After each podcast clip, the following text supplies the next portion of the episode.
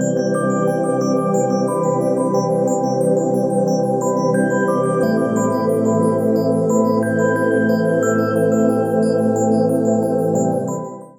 everybody, welcome to 20Q 20 questions with interesting people from the LGBT community and friends. I am your host, the very handsome Tim Kirk, and this time our guest is raconteuse, bon vivant, woman about town, filmmaker, writer, and producer Stephanie Sellars, whose latest project, Lust Life Love, explores the sex positive world of polyamorous relationships. And Stephanie is our guest today, and I'm going to start today right now with the first question a bit about your background. Where are you originally from and what was it like? Hi, thanks for having me on the show, Tim. Uh, I uh, grew up in New Jersey, um, but very close to New York City. So, you know, I feel like I'm like a native New Yorker because I've been coming to New York City since I was very, very young. Oh, very cool. I'm originally from Long Island myself, and I've been living here for over 30 years with my husband, and uh, we're fellow New Yorkers. Uh, I would like to go to my next question, uh, bringing me to the theme, I guess, is uh, which life experience had the greatest impact on you? Uh, like as a child or as an adult? it's hard to narrow it down to one life experience. Okay, so let's say as an adult. Okay. Probably probably what I'm going through right now. Um separation and divorce. really? Yeah.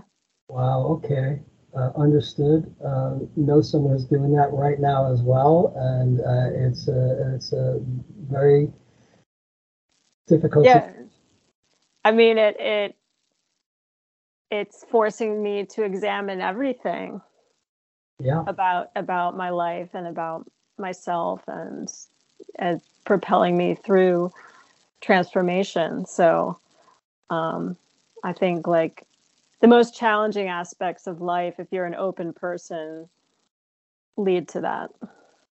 You know it's, it's interesting too because what you're saying uh, reminds me of a lot of the themes uh, in the film itself. Mm-hmm. and uh, i was uh, just caught especially by both veronica and daniel's uh, final meeting uh, in the film when uh, it seemed that they were uh, they felt like they were very much alone and it was a very melancholy ending and um, it seemed that uh, they, they both were searching and uh, and I I know know that maybe the way the relationship went is uh, there were agreements uh, and I think people agree to things in in, in the passion or the experience and maybe they don't follow the exact same letter as you know one character might to the other and um, how they interpret that or if they just agree with it just because they were experiencing something new and everything was overwhelming to them or maybe you know they just didn't really feel that level of commitment mm-hmm. i felt that uh, uh, veronica was uh, seemed very very sad at uh, at, at the loss. And uh, Daniel uh, was um, uh, he was somewhere at sea at the end. You know, he was still he was still searching, and he he had, he had a world open up to him, which I don't think he realized uh, existed, and that he was still chasing uh, issues or desires, and he didn't know really what he wanted. So, yeah. So can I ask you how how what was I mean aside from you know your column, uh, what was you know uh, the genesis of the film and uh, how did you arrive at deciding uh, the, the, plot points and uh, uh, areas that you you focused on? Because you know for me there are three things that struck me. I figured inevitably New Yorkers will make the comparison to is a, a, a, the establishing shot of the Manhattan skyline and the music that was reminiscent of an older time put me in mind of Woody Allen. And mm-hmm. you um, sitting there typing of course, Sex in the City, which I'm not I am not the best gay in because I don't really I never really followed, but uh, also um, the masks and the parties reminded me of uh, uh, Eyes Wide Shut a little bit. Yeah, um, thanks for pointing out all those all those specifics that um, reminded you of of other films and yeah definitely inspired by uh, all of those films although i did not like eyes wide shut and that's part of the reason why i made this film is to as a response to movies like that that are about this lifestyle that uh, are not authentic. They're um, you know i not to disparage Stanley Kubrick, but that that film um, did not authentically portray like this kind of world. I mean, maybe it just it was a whole thing, a whole other thing, but it gave on the audience the impression that oh, this is what this these parties are like. They're very anonymous and um, kind of so we're alienating and um, formalized and that's not that's not the reality. So yeah part, yeah. yeah. Yeah. It didn't, didn't seem like genuine or authentic at all uh, uh, to me either. Also um, uh, the Woody Allen thing the, the dinner uh, or the eating the, Daniel coming home to Veronica's house reminded me of Annie Hall bringing Alvy Singer to her home. And yeah. You know, very much uh, in one in one sense. It's just that it's just that those reminiscent. It was evocative of that as well.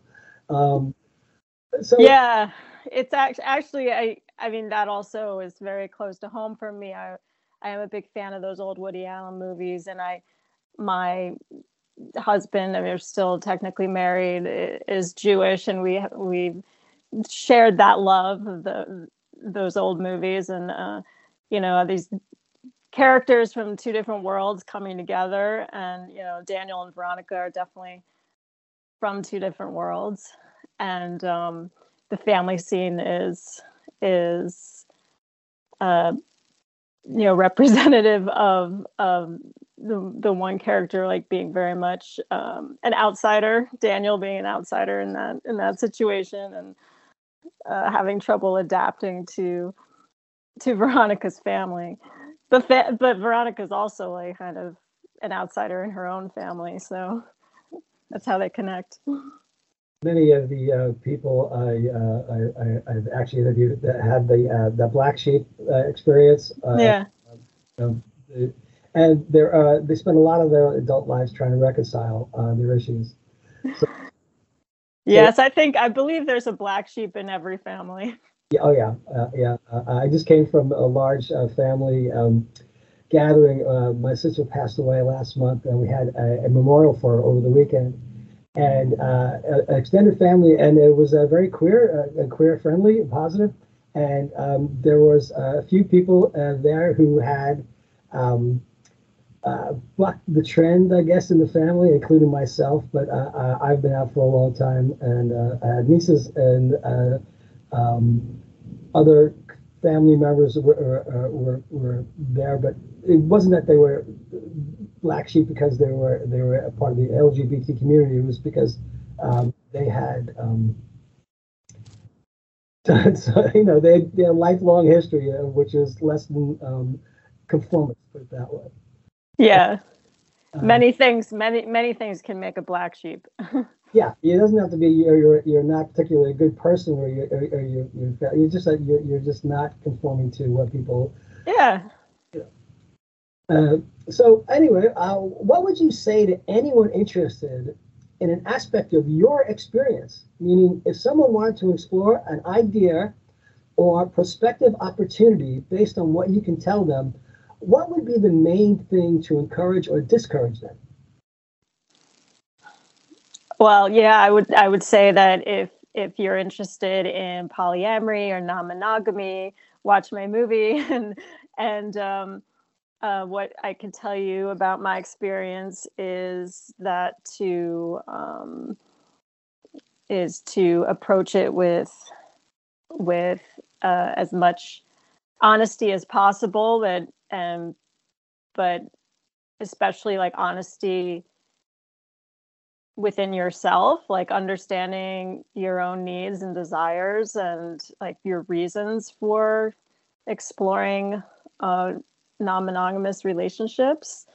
And because uh, if you if you understand yourself then you'll have a better time um, you know uh, understanding others. I mean that i mean that's that applies to monogamy as well but uh, especially with polyamory because the, the the need for communication and boundaries and all um, all these things that make a relationship uh, functional and satisfying are even they're i think intensified or it's magnified in polyamory because uh, when you have more than one partner it's just just um, it's it's harder to like hide and ignore issues that may come up right? I think there's a lot of complexity there. And again you know uh, some people will have a different interpretation and level of commitment and engagement and engagement and uh, um, um, it's it, it's different for a lot of people now I, you know me being gay man having um, known so many people involved in all different types of relationships, and especially uh, men who uh, have are parents, and they were parents through a heterosexual relationship before they had their awakening, and uh, the uh, the experience uh, uh, is of people going through the awareness and coming to grips with who they are and their partners. Some of them have been very supportive, and some of them have been outright animo- uh, uh, outright animosity. One fellow I know, he came out to his wife at least 20 years ago. He had, he had grown daughters, and he said, still, they can just barely be in the room at the same time now. Mm.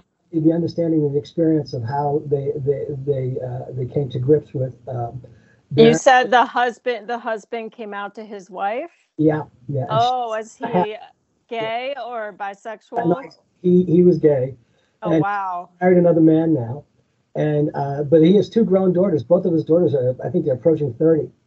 Uh, and uh, uh I have another another guy. Uh, uh, he was he's a psychiatrist. He came out. He was 42 years old, and he came out and he told his wife, and she was very supportive. But I have, I mean, myriad friends who had been married, and their kids are getting older, and uh, the relationship has uh, has ended, and they are now in, in either a relationship with other, with other men long term, or they're just single. But uh, they uh, they had a tumultuous experience. Uh, a number of them did. And it wasn't uh, this, you know, Hallmark movie uh, type of thing where everybody understands each other. It, uh, uh, it, was. yeah. The, and and you know I think the some people because of their their marriage the particularly one particular person, his, his wife felt this intense sense of betrayal, and she sure. she became enraged, and you know she went down the list of every single thing she could. So he has had um, a, a, very difficult time. Um, he did not expect her to react that way for such a prolonged period of time, but you know. I can understand, yeah, how having that response is because it's I if I guess I guess she wasn't she didn't have a clue maybe that that this was the case or um didn't see it coming but um you know to like it suddenly like oh you're not the person I thought you were and you're like why didn't you come out sooner and like you've been lying to yourself and lying to me this whole time so it's it's not so much about like not supporting sexual identity, sexual orientation. I think it's, you know, being hit with like, what? You're not the person I thought yes. you were. It's like, I, wow. I, I, frame it as uh, because everybody does, especially when they first start a relationship, is you invest each other with attributes that you want the other person to live up to. Yeah. And I think there's an agreement if you get married and you follow a certain, uh, especially a religion or, or whatever your belief system is, that when uh, these bonds are broken, uh, it, it, crushes some people to the point where you know they they can't trust other people or yeah, you know, and and he he he is uh, he's not unapologetic about it, but he's definitely um, uh, uh, uh, comfortable with who he is. Right. You know, and uh, he, but he does acknowledge that he had um, definitely deceived his wife. So it seems like a lot of these examples of people you know that there was some disconnect within themselves. Like, I mean, I, I obviously it's it's hard to be, it's hard to come out and like, um, I mean, I came out to my parents as bisexual, uh, and they're very conservative and you know they didn't shun me but they did not embrace it either. Um, and yeah they, i mean that's hard no matter what but but you know it seems like in with all these examples that um that these people were like hiding hiding from themselves or like there was some disconnect. They weren't being honest with themselves and that's what caused a lot of the the drama and and the betrayal and the you know the tragedy. And it's, it's all inner conflict too you know? Yeah. Had, they had to come to terms with it. And when they came to terms with it you know uh, it boiled up and over. Uh, i have a friend of mine whose son uh, came out and she is absolutely the supportive mom and she's open-minded and liberal and she embraced her son and he was so uh, uh, torn up and she's like it's fine it's fine it's oh wow yeah we don't care. We like, don't worry about it. And he, he, he had just built it up into such, uh, you know, just this, this this terrible guilt, this onus that this, that their son had placed on himself. And she wow. said, matter in the least bit, you know. And so you can see yeah. how so many people make it. And it's something that's they're living inside their head, and they're mm-hmm. not they're not exp- being their authentic selves to themselves. So right. the thing that that I see is is the problem uh, for a lot of guys because they just they can't picture themselves or the, instead of just dealing with with what is and see what happens uh, they want it to be something that they've got an idea in their mind and they can never live up to that mm. yeah that's hard that's a really trem- that's a tremendous burden to put on yourself yeah so um, I, I guess uh, let's say talk about the film, but I mean, uh, next question is uh, your most noteworthy achievement. Um, the film is one of them. I mean, I also I, I have two MFAs, two Masters of Fine Arts degrees, one in film and one in one in creative writing.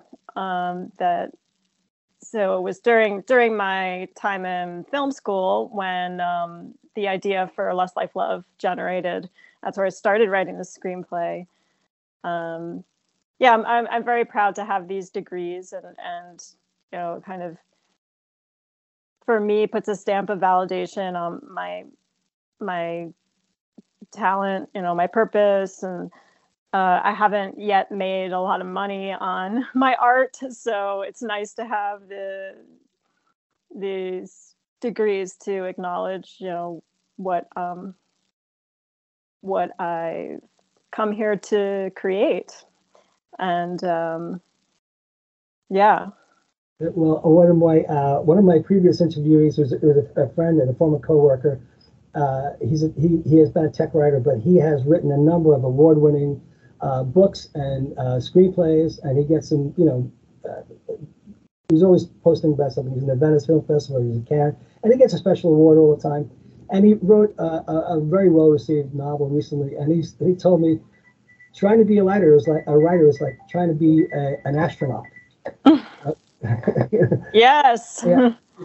Making a living and doing that is the same thing, you know. So yeah, I can see that you. But he, you know, he's not. He's he is he's persistent and he and he actually does really really well. Um, and he's uh, he's Irish American, and a lot of this stuff is focused on um, the experience uh, in Ireland and Irish American. Um, mm. Yes, that's a really good. That's his perspective. But, uh, but he's straight. He's married, and you know um, he, he's a really good guy. Um, but uh, you know everybody has uh, um, something that they that is their uh, it's not their avocation or it's it's their passion. And yes. I, think, uh, I hope so. I hope everybody has a passion. You know, I think most people do to some degree. Uh, they pursue it, uh, whether it's a profession or as a hobby. Uh, so, um, let me ask you, what is uh, the biggest personal challenge you have faced? Was it a personal injury, a seemingly overwhelming task, a personal or professional goal, or a difficult situation you had to overcome? I think it's the same answer as uh, maybe it was your first question, or uh, but like going through separation and divorce, well, marriage, separation and divorce, that whole experience. Um, and you know, during the time of the separation, I was also in a car accident. Um, this was just uh, like six weeks. No, it was like February when that happened, and it was like, um, it was very traumatic uh, because I could have died, considering what happened to the vehicle. To the vehicle, yeah, um, and I was completely conscious the entire time. I didn't black out, and uh, I I it was yeah like a near death experience in that in that way, like not knowing what how it was going to end because the car was flipping flipping around multiple times um, sideways, and miraculously landed upright, and I I didn't have I only had like very minor injuries, like nothing serious. Um, like fully recovered physically and the only lingering effect now is that I don't drive. I don't have a car, and I'm avoiding driving, and I'm afraid to drive. I, I, understand PTSD. Uh, yeah. Experiences, and uh, I actually know somebody who was T-boned upstate New York, and he was flown from the car, and he and he kept consciousness the, the entire time, and he has uh, uh, this heartbreaking story, and he has uh, become the most serene person I've ever met in my life because of his experience. But he he uh, just it's it's just it's, such a life changing experience. We've had um, living in Manhattan, and even though we live in Chelsea, we've been robbed several times, and once uh, we had a home invasion at gunpoint, and uh, the PTSD is uh, something that lingers for far longer than people think. You know, and you, you know the uh, awareness of, of this and coming to grips with uh, the impact it has on you is an ongoing process. It's, the resolution is that you resolve to deal with it, not not that it, it's over. So yeah. Um, so what would you say was the transformational moment in your life? Was it a, meaning, a meaningful gift, a reason to belong to something, being a, a parent, good job, bad job? Um, like when my husband and I separated, like I ex- started to experience a lot of inner transformation, just how that kind of kind of goes back to my childhood traumas like just feeling like there were certain things that uh, that needed to happen in order for me to heal all that. And like this separation was a catalyst for a lot of transformation. And um yeah i think i think like I think major breakups can have that effect. Yeah, I think a lot of people really, really have to do. Well, a lot of people do a lot, a lot of soul searching, and and they they they think about a lot about, you know, their place in life. I'm at the point right now. I'm feeling like Willy Loman. You know, the, the, the question of mortality starts coming into your life, and you start thinking about that differently. But uh, I know people who uh, have gone through breakups, and um, they don't even realize that they're giving away uh, a little TMI when, when, they have conversations because, uh, it, as far as they're concerned, their conscious awareness of, of it has been um, uh, reckoned with, but they're, they're, it, it, hasn't really. And uh, yeah, and they have to just curb their tongue a little bit, or um, remember the context of where they are when they make something, uh, when they say something. it may not be something that other people feel comfortable with because it, it, it's it's just so overwhelming to them. They, you know, it's like they, assuming it's a universal affirmative for everyone. And I think I think if you don't go through a major transfer transformation after a breakup, you're just going to go well most people they they um they have they repeat mistakes in um in subsequent relationships so like they don't learn what they what they were meant to learn from the relationship that didn't work. And so they just end up in this cycle of you know running into the same problems over and over again whether um, they're attracted to the same types of people that trigger their uh, flaws and faults that they they need to confront. And if they don't want to confront them then they'll just continue in that cycle right? And i think like my film um uh you could say that veronica is confronted with some vulnerability within herself that she never really uh, faced before that you know daniel kind of brings up in her. And so you could say that she's like at the beginning of that transformation at by the end of the film so uh, that was that was interesting to me it was it was daniel but also uh, your friend uh, the character um, that daniel um, uh, Maya. Maya, Maya, yeah, both of them, yes. Mm-hmm. Because I think that the, the issue was, uh, you know, having a relationship with both of them, independent and together, and then having them seeing, because uh, they're seeking, like, look and see Veronica's face when she realizes that they're having a thing that they, she could be excluded from, and all of a sudden it hits her. Yeah you know, and you can see the look on her face when she's really, you know, and she's, I think she's either she's just disappointed or she feels a little bit alienated and just, I think, surprised at the idea that they were continuing or they were they were initiating or whatever it was, the, uh, the conducting a relationship uh, that she was unaware of the, the depth or uh, how uh, she was being excluded, and then she realized. Yeah, yeah. It's just like it's not explicitly stated in the film, but it's it's like fear of abandonment, right? You know, I think a lot of polyamorous people they um if you know they're they're they either have very secure attachment where they don't have this fear and they're that's how they're like able to sustain multiple relationships without a tremendous conflict and drama. But then there are other people who are drawn to it because they're avoidant um, or you know afraid of commitment. And so and then they're like yay this is great like freedom yes and but then when they when the reality of of a partner like being with someone else more uh in in being in, in a, a deeper emotional way um that is threatening and then they're like oh shit yeah. this is not in this is not how I imagined it would be. Ah. Uh, and um, so I think you know, Veronica. I think that comes across in the film where like Veronica's like, yes, freedom, empowerment. At the beginning, I have all these partners and um, everything's wonderful and empowering, and then there's someone who is a little too eager and wants to experience everything like for the first time and it's too much for her like whoa no. By by doing this uh, you know you're making you're opening up your own vulnerabilities to other people. Yes. You, you know and you see how much easier it is to be hurt. Mm-hmm.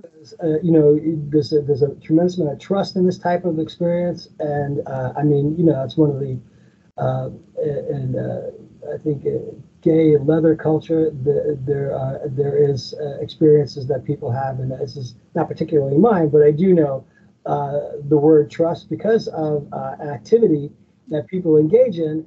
Uh, that's a word that is is running under a, a theme undercurrent is, is, is trust because it, um, it's it's it's really um, it's a dodgy type of thing if you're not if you're not completely uh, you know um, at ease with the other person if you, you don't know what they're going to do or how they're going to react and and you know lots of people have get into things they think they get it's a little over their head and they suddenly become afraid and they they, they pull back yes of an experience because it's it's something that they just can't deal with they don't understand they didn't realize the Pandora's box they opened. I think that's probably Daniel's thing. Yeah, he had, he had mm. Pandora's box open, and he Yeah. exploring, and, and, and he, he was stimulated by so many things, he, and, and he didn't have any problem like hiring a sex worker or going Right. off with Maya, and he didn't understand that the consequences of doing this, aside from his marriage breaking up, was was that you know he was going to be alienated. hmm Uh, Yeah. You know? Yeah. So um, again, I go back to what drives you, what gets you up in the morning.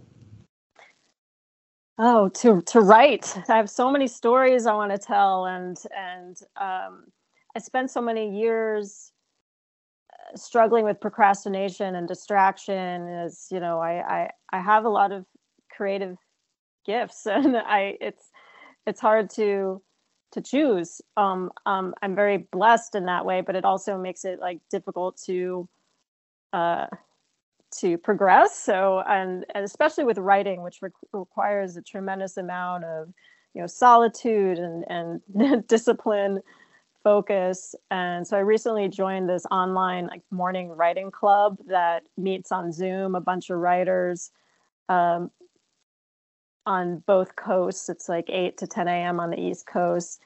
And I'm not a morning person, and I usually don't make it on like before 8:45 but even so like I'll keep writing past 10 a.m. and I've been very consistent with this um, it's helped a lot. So that's been getting me out of the bed in the morning recently.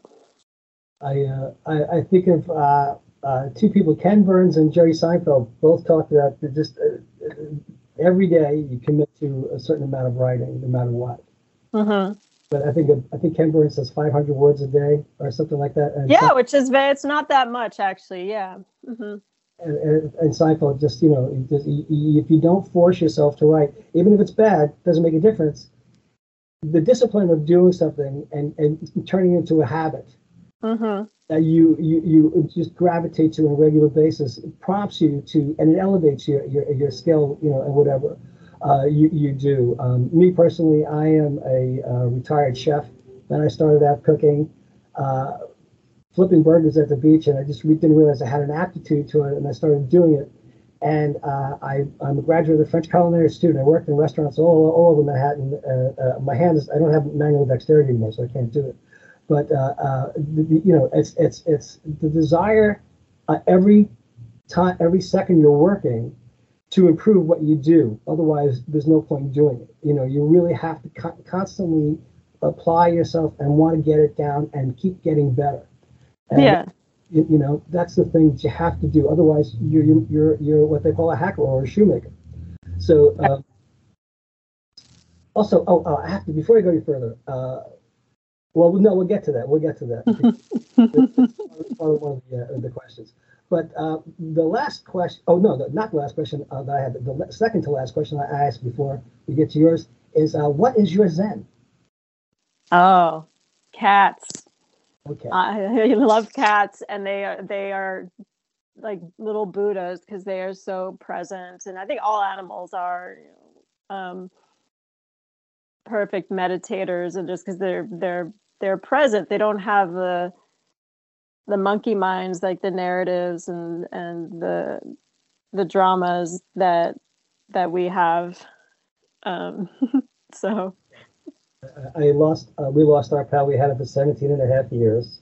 oh He was my baby. We we, we, got him a bite when he was a kitten, and um, he was my best pal in the whole wide world.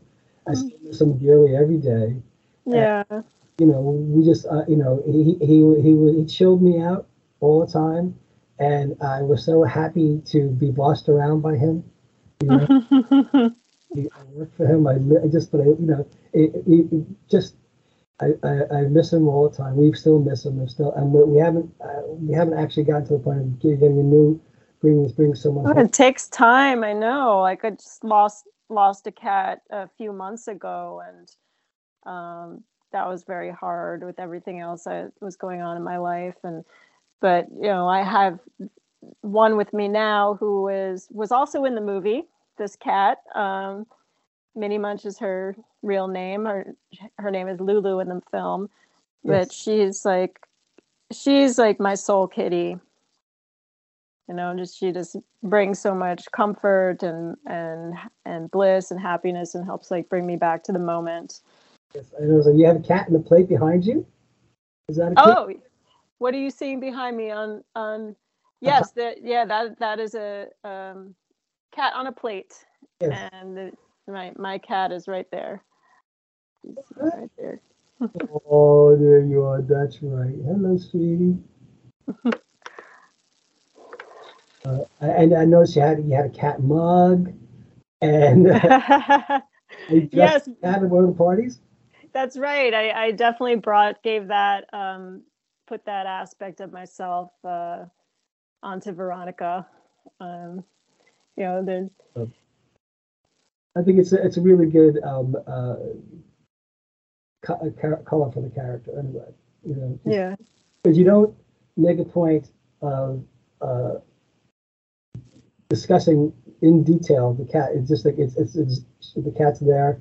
Everything mm-hmm. cats is present in your life. So you're you're uh, uh, you're inferring as as a viewer that obviously you're a cat person. Yeah, but it's also, I think, narratively.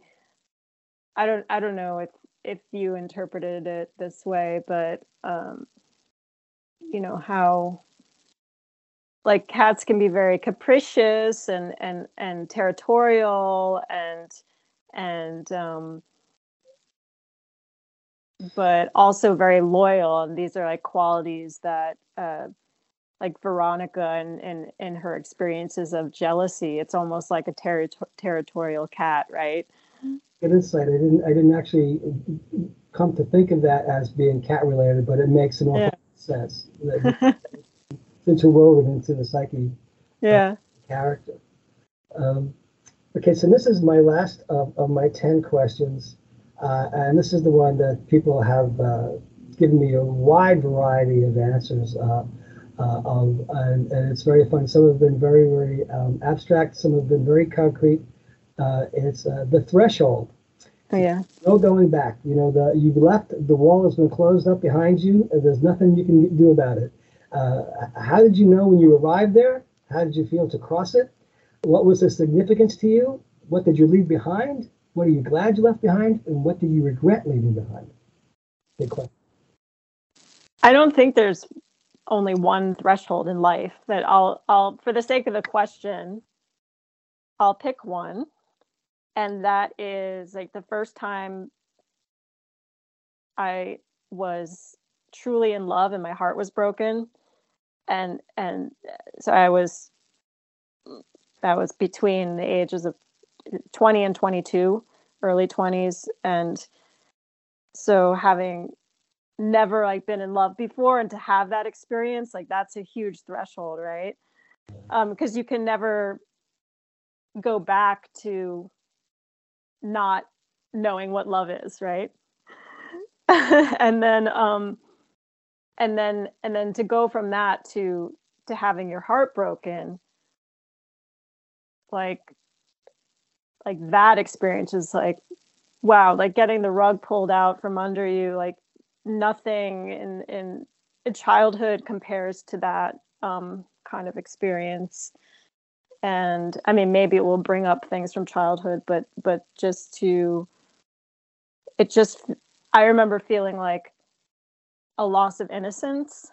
Mm. like i i can never i can never go back to the innocence of yearning for love. And and then having it and feeling like uh, I was on top of the world and feeling like, oh, I'm so special because of this experience. Like almost like, like no one, no one else understands this, which is ridiculous. Um, but I, I completely understand. I, yeah. uh, I've been married. We've been married for 32 years, but uh, I had uh, my share of, of, experiences before. I like to um, compare that to uh, I, I, I, of course, uh, New Yorker, so of course I, I had took a stab at acting for several years. And when you have success uh, and you're in a repertory, a theater, and then you go out on auditions and you you you can see the body language you can hear the actual uh, the language of rejection and you you you you once you you that's that's happened to you you can see it coming a mile away and you get sent yeah. One after another after another after another people tell you you're perfect you're great you come in you read you walk into a room there's 50 people who look exactly like you talk like you sound like you dress like you and you, you're like wow this is going to be a few times and then you go through the whole thing and what they say it's all boilerplated and it's, it's standard and but you can see it coming when you know that you're not you're not going to be get, you're not going to get this and yeah. crestfallen and you just realize well okay you know see but you can't be jaded and bitter because you can't you have to have the enthusiasm yeah the next it's, thing. it's it's really hard and i i've been through that too with the pursuing acting and i um I gave it up for the most part. I mean, that aspect of it, auditioning, and I obviously I acted in the film, and I I, I act when opportunities um, come up, but it's it's not like my main profession where I'm, I'm engaged in the business of acting, like constantly auditioning, and I it just felt like uh, it was too much for me. I couldn't handle that amount of rejection and helplessness but for me writing and, and writing is more empowering because i'm doing it no one can take that away from me right yes.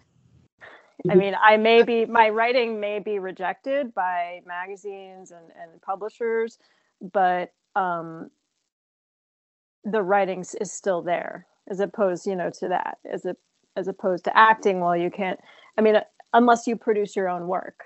And i think that you know a lot of people turn to to that a lot of actors turn to producing their own work because of this frustration that you're describing yeah and, and i found that i found that one of the things that i used to I used to irk me was uh, it's it's it never ends it never ever ends with people they're forever talking about something someone else said about them mm-hmm. as opposed to having your own sense of self-esteem mm-hmm. you have to constantly cite any anything, any minuscule thing that gives you a that, that affirms you. And uh-huh. Think the insecurity gets feeds uh, is, is fed on something else, and you're looking for something to validate you, and it's just this it's this monster that, that eats people up, and uh, it's it's a terrible thing. You have to have a specific type of personality. You have to be very sturdy to to take the withdraw uh, rejection and to maintain the optimism and the self confidence and self esteem. So I mean, the the positive side is that if you're able to sustain it, is that you develop resilience. Yes. And and you'll just be a stronger person and um, be able to to deal with whatever rejection comes your way and not let it affect your like inner inner sense of uh, identity and and value like you're you're like you know your own value you don't need other people to validate that for you. And I think the same thing with broken hearts, having your heart broken, is if you manage to uh, fully feel the pain and you you don't avoid it or self medicate or um, you know run into a new relationship too soon.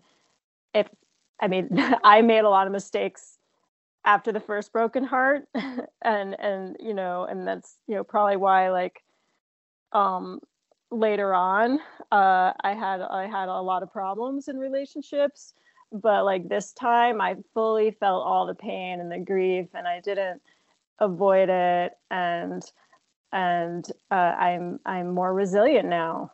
And i know that i i cannot uh, base my value on on another person on and and you know just like veronica ends up at the end of the film. Like you know you have to love yourself before you can like really truly love another person. You have to you have to absolutely uh, do that. Uh, that's uh, something uh, I, I learned a long time ago was the uh, the absolute necessity of uh, being able to not only love yourself but also understand there are going to be times where you're going to be alone and you have yeah. to how to like yourself you know yeah absolutely and just being okay with being alone like not not feeling like you have to have a partner to be whole to feel complete. Um, like you should already feel complete within yourself, and having a partner or partners is just uh, just adds to your life fulfillment. It's not. It's yeah. A lot of your identity has to come from with you know it's you know I know so many people who, uh, especially now recently with layoffs and jobs and stuff, especially tech. I work with, I work with a lot of people in tech, and so much they, they attach so much of their identity to the job that they had. Mm. Totally crushed. They just couldn't believe that they weren't the person anymore who had that sway or had that authority or that people took them seriously or anybody took them at face value. And suddenly you're just not that person anymore. And it's like yeah, miles an hour and you just hit, you stop, you're into a void. Yeah. And, you know, they don't know how to, to reconcile or who be how to be themselves without the job. I think it happens with parents too. Like after their kids grow up and leave, and they've they yeah. put all their identity into being a parent, and then if they, you know, didn't didn't have a career or or um, yeah, so I think it happens in many ways. Yeah, absolutely, and I know that too. I know I know people have done that too, and you know, as soon as the kids get old enough, uh, they they've flown the coop or they've left the nest, mm-hmm. realize that they have not worked on themselves in their relationships, or yeah, they they drift apart, and and it happens. Oh, yeah. You know what happens uh, it's uh, it's a far more recurring theme than uh, a lot of people want to acknowledge. And I and I also have uh, my oldest friend. He's still mad. He and his wife are still madly in love with each other. They've been together for 38 years. So it's you know it's not yeah you know it's, it's some people have just this great experience. You know they just truly truly love each other. And, and they're they're uh, they they mean uh, they still they crack each other up all the time. You know and it's it's great to see that in other people. But you, you also know that you know, I think the best thing is when people realize that it's over and yeah. to grips with it. Because as opposed to, you know, having to, you're in this netherworld where it, it's it, nothing is conclusive, and you really have to find what it is that that you, what's the substance, and if there isn't anything there anymore, well, you know, this is this is what you're going to have to come to. Really yeah, it's just sad when people stay in relationships out of fear of the pain of not being in that relationship, even though there is pain in the relationship. You know, it's very, very hard to break up. You're attached, and you you you really uh, uh don't realize that you're holding on to something that's really not good for you. Right. Because you're right. so used to holding on to it, and as it's changed, you haven't been. It, has been a continuum for you, so you can't. You're not seeing that. And when you, you realize what you started out with, how, how it started, how it went, then I think people go, oh, and then yeah. that's start having all these questions and they have all these other, you know, is, uh, issues that they have to deal with. But uh, yeah. Yeah. Ultimately, you'll feel worse uh, before you feel better, but it's like you have to go to the nadir. I think that was one of your other questions. You have to go to the nadir in order to rise up again. Yeah, yeah, yeah. It's it's temper you. Uh, so um, aside from uh, writing and uh, making films, uh, hobbies, avocations, pastimes?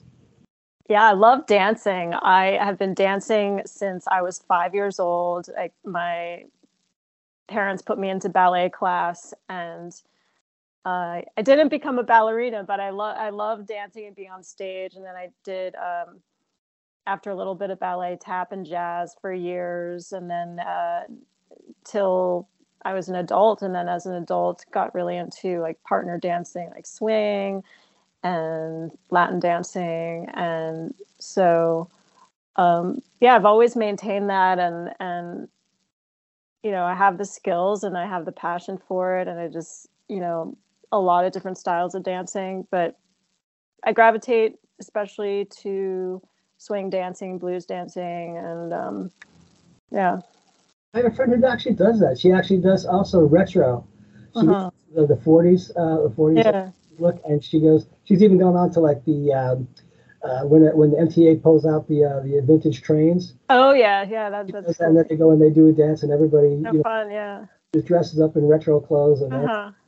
she's she's very very big on that. So my mom taught me to dance. I'm surprised at how many gay men do not know how to dance. I, I, mm-hmm. I, I I'm, I'm, I'm really utterly surprised uh, that so many don't. Uh, I used to. Um, you mean you mean um, like partner dancing as opposed to club dancing? Lead, yeah, because yeah. do that, but uh, it's happened to me. Uh, um, there was a place I live uh, in Chelsea, and there was a place down down the street that's now closed. But while it was open, uh, we were there one night, and a woman who was, say, in her early 60s, had recently retired and left the city, came back. You know, once you hit a certain age, you know you can't go to a nightclub. You know, you're too old for that. It's not your crowd. They, they don't want you there. And yeah. it's going to be what you wanted. And she just said, Does anybody know how to dance? And I was the only person in this place that was crowded who did. So, uh-huh. and you know, I'm, and I, I, am no great shakes, but I can shake a leg. Uh, and my mom taught me how to dance. And uh, next thing you know, my dance card is filled with uh, all these women who, and I, I very much enjoyed doing this uh, until uh, one night uh, we were there and two a, a, crew of guys from a restaurant we we, we used to go to came in, and one little guy insisted on leading, and I had never I had always been the lead. Mm-hmm. it was I was just very very flattered. I was very tickled the fact that he put his hands this way, and I was like, oh okay. Yeah, I was thought that was very cute. But so uh, and I very much enjoy doing it, and uh, I think there's a lot of people just just just the recreational or the fun aspect of knowing how to dance movie body uh, is as opposed to just you know club dance where you're just jumping up and down and doing over that thing. It's a great great way to connect with people too, and you don't uh, you don't even have to have much of a conversation with them, but you can connect with them them in this other way through the music, yeah, through you, you through bodies, but not sexually. Yeah. and and that's nice too to like have physical contact with with another person without the pressure of it like yeah. being sexual. it was it yeah. was very pleasurable, you know, and uh, uh, uh I, plus I, I, you know, it, it's it, it was you do commune with them with each other. Yes. You know, yeah. You're not it's unspoken. You don't have to. You're just enjoying each other's company, and you and you know you make small talk while you're doing it, and it's it's nothing heavy, and it, but it's just a very enjoyable uh, experience, and it spreads like goodwill and good cheer and you know, you, you, a little bit of amity there when you're doing that. So I think that that's. I've also I've also experienced like sensuality dancing with people, but where it's just like contained in the dance, right? And like we're both in it, and but then it's it's not like oh like do you want to go out for a date? You know, it's it's just yeah. in the dance itself, and I love that. Yeah, that's true. That's that's and that, I would say that that was my experience with this this this little guy who, who took the lead. I, I, was very tickled by the whole thing. And, yeah. Yeah, it existed only in that experience, you know. Yeah, it's a beautiful thing. Yes, it is. Um, so my next question is, uh, who do you read? Hmm. Right now, I'm reading a book by George Saunders, "A Swim in the Pond in the Rain," where he he um, there's a selection of Russian short stories, and he he analyzes them, um, gives his his take on them, and it's a really good book for writers because it's it's all about like why does this story work? Why is this story good? What what is it about this story? Um, other than that, you know, I'm um, right now I'm reading a lot of self help books, like because of what I'm going through. Um, books on um, uh, emotionally immature parents, books on, uh, let's see what I have here women who love too much. Um, uh, I'm reading Heart Wounds, um, like relationship books. But I, I read I read novels, I read memoirs. Um, read a lot of creative nonfiction in the past few years when I was doing that the MFA in creative writing. Um, I read I read everything. I'm interested in a lot of history myself. Uh, mm-hmm. I read a lot of uh, history books. I've been reading a lot about uh, my Irish background uh, and uh, uh, particularly focused on because I've seen a few things, but I've been reading a lot about the the Irish famine. Oh, and, oh yeah profound effect it had on the culture. And uh, and oh, the thing about my the last weekend was my sister. Uh, the the her because she chose to, to let go. She was very ill and she let go. So she planned out uh, the memorial, and the request was that it was to celebrate her Irish heritage. Oh wow! We had uh, we had um, Diana Kilt playing the bagpipes, and we had step dancers there, and my, my nephew actually rented a, a, a portable Irish pub that was on a, a, a trailer and a hitch, and he went when he went inside, it was it was an Irish pub, and I'm I'm very uh, uh, I'm, I'm, I feel almost guilty as, as to not knowing or not being as informed as I am now about uh, the, the, the, incredible experience that happened to so many people in that country. And, uh, you know, at one point before the famine hit, there was 8 million people in Ireland. And after 1851, there was three and a half million people. Mm-hmm. So that, they lost more than half the population, and all the people who left, virtually all the people who left the country, knew they were never coming back to see their family again, and they were all teenagers.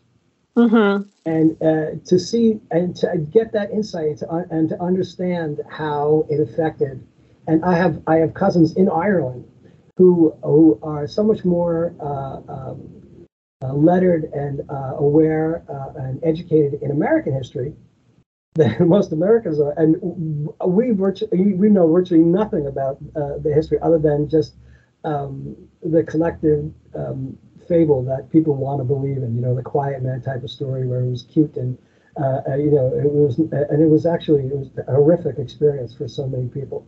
And um, yeah Leon Uris, uh, um, uh, he and his wife had, had done a picture book.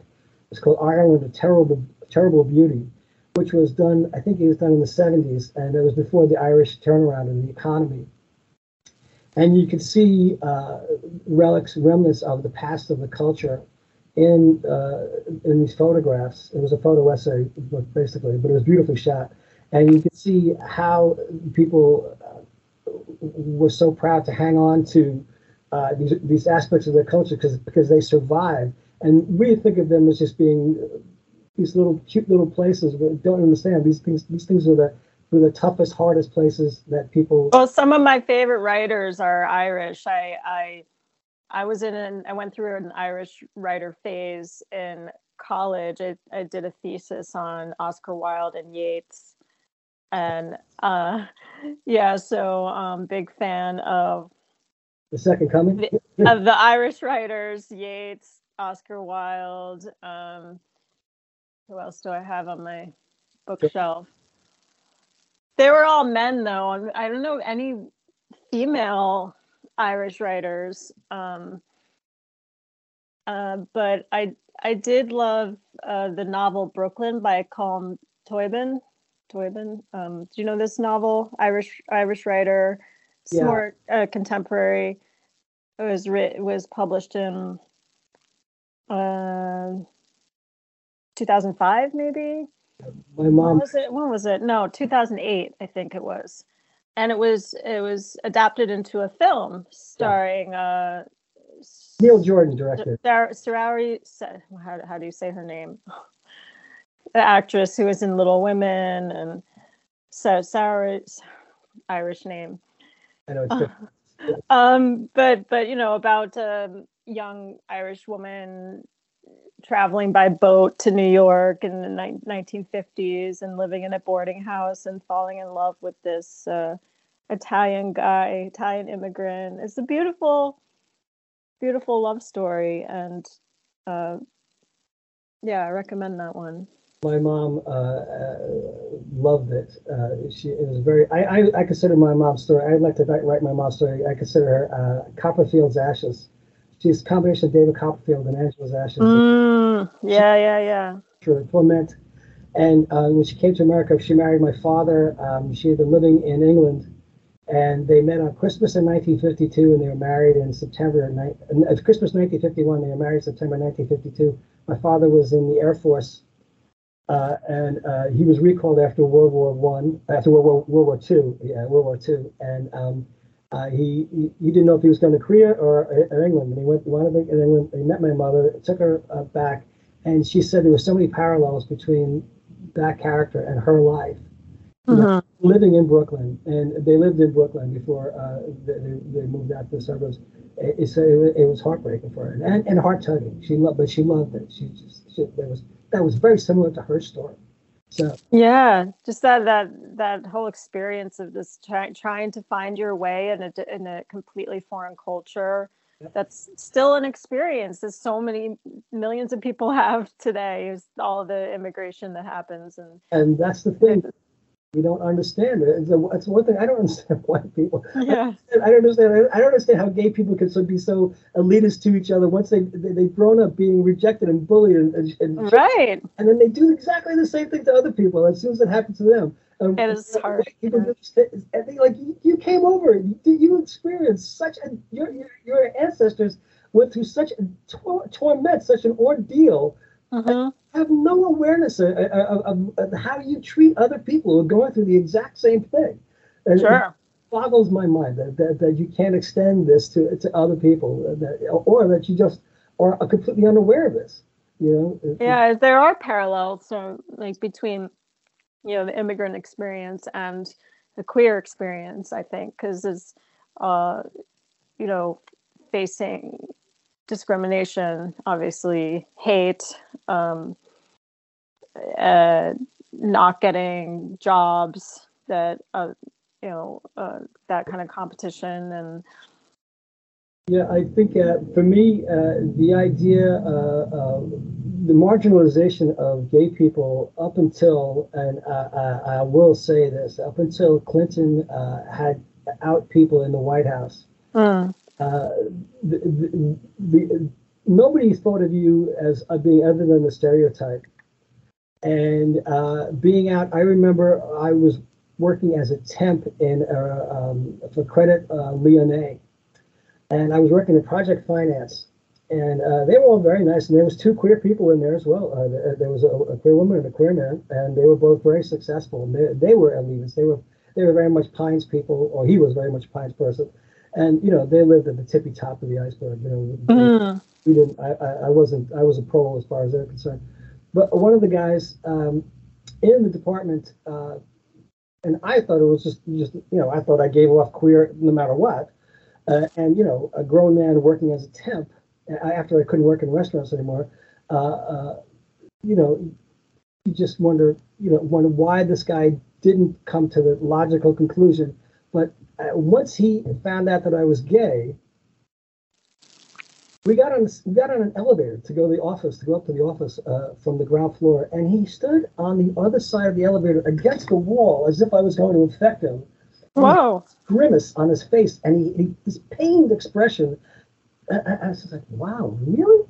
And I was also um, I was uh, I've been gay bashed several times, and I was gay bashed in places where I, I, was like, "This is this is Manhattan in the '90s, and I'm in a place where I, I have I'm inveterate at what I was doing. Uh-huh. Uh, uh, I knew the industry so much better than these people who were new to this, and uh, I was blackballed and I was gay bashed, and I couldn't understand how these people who were so primitive and tribal had got the, got away with doing this. Yeah. You know, and and and they are. So I understand. Uh, you know. Oh, I'm sorry you went through that. That sounds awful.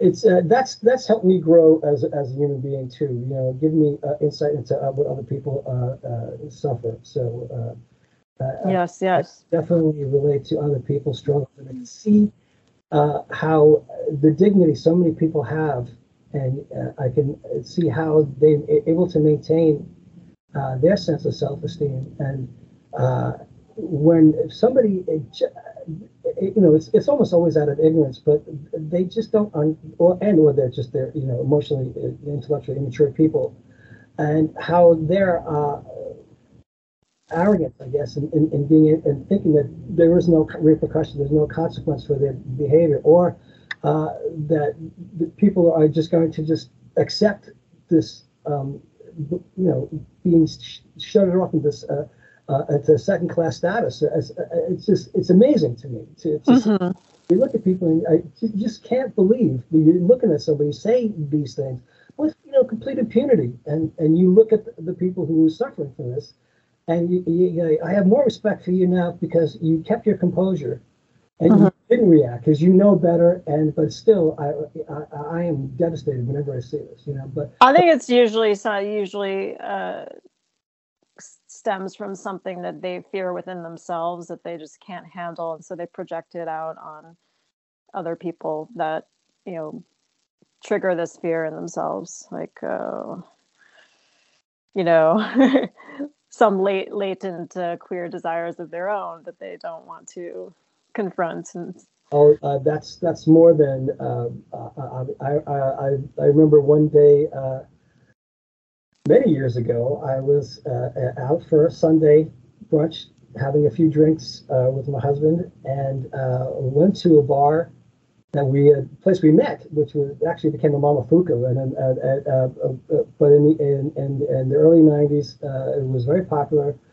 And I went in there with my husband, and I see this guy standing at the end of the bar, and he's been playing softball, and he's a little bit liquored up, and uh, he, I'm looking at him going, I, you know, I know this guy. I, I went to high school with this guy. I, I walked over to him, I talked to him, and I introduced myself, and it turns out we were classmates. And he uh, immediately apologized because he was cruising me, and I said, "You don't have to apologize because we're we're we're both together." And, and he said, "Oh yeah, right."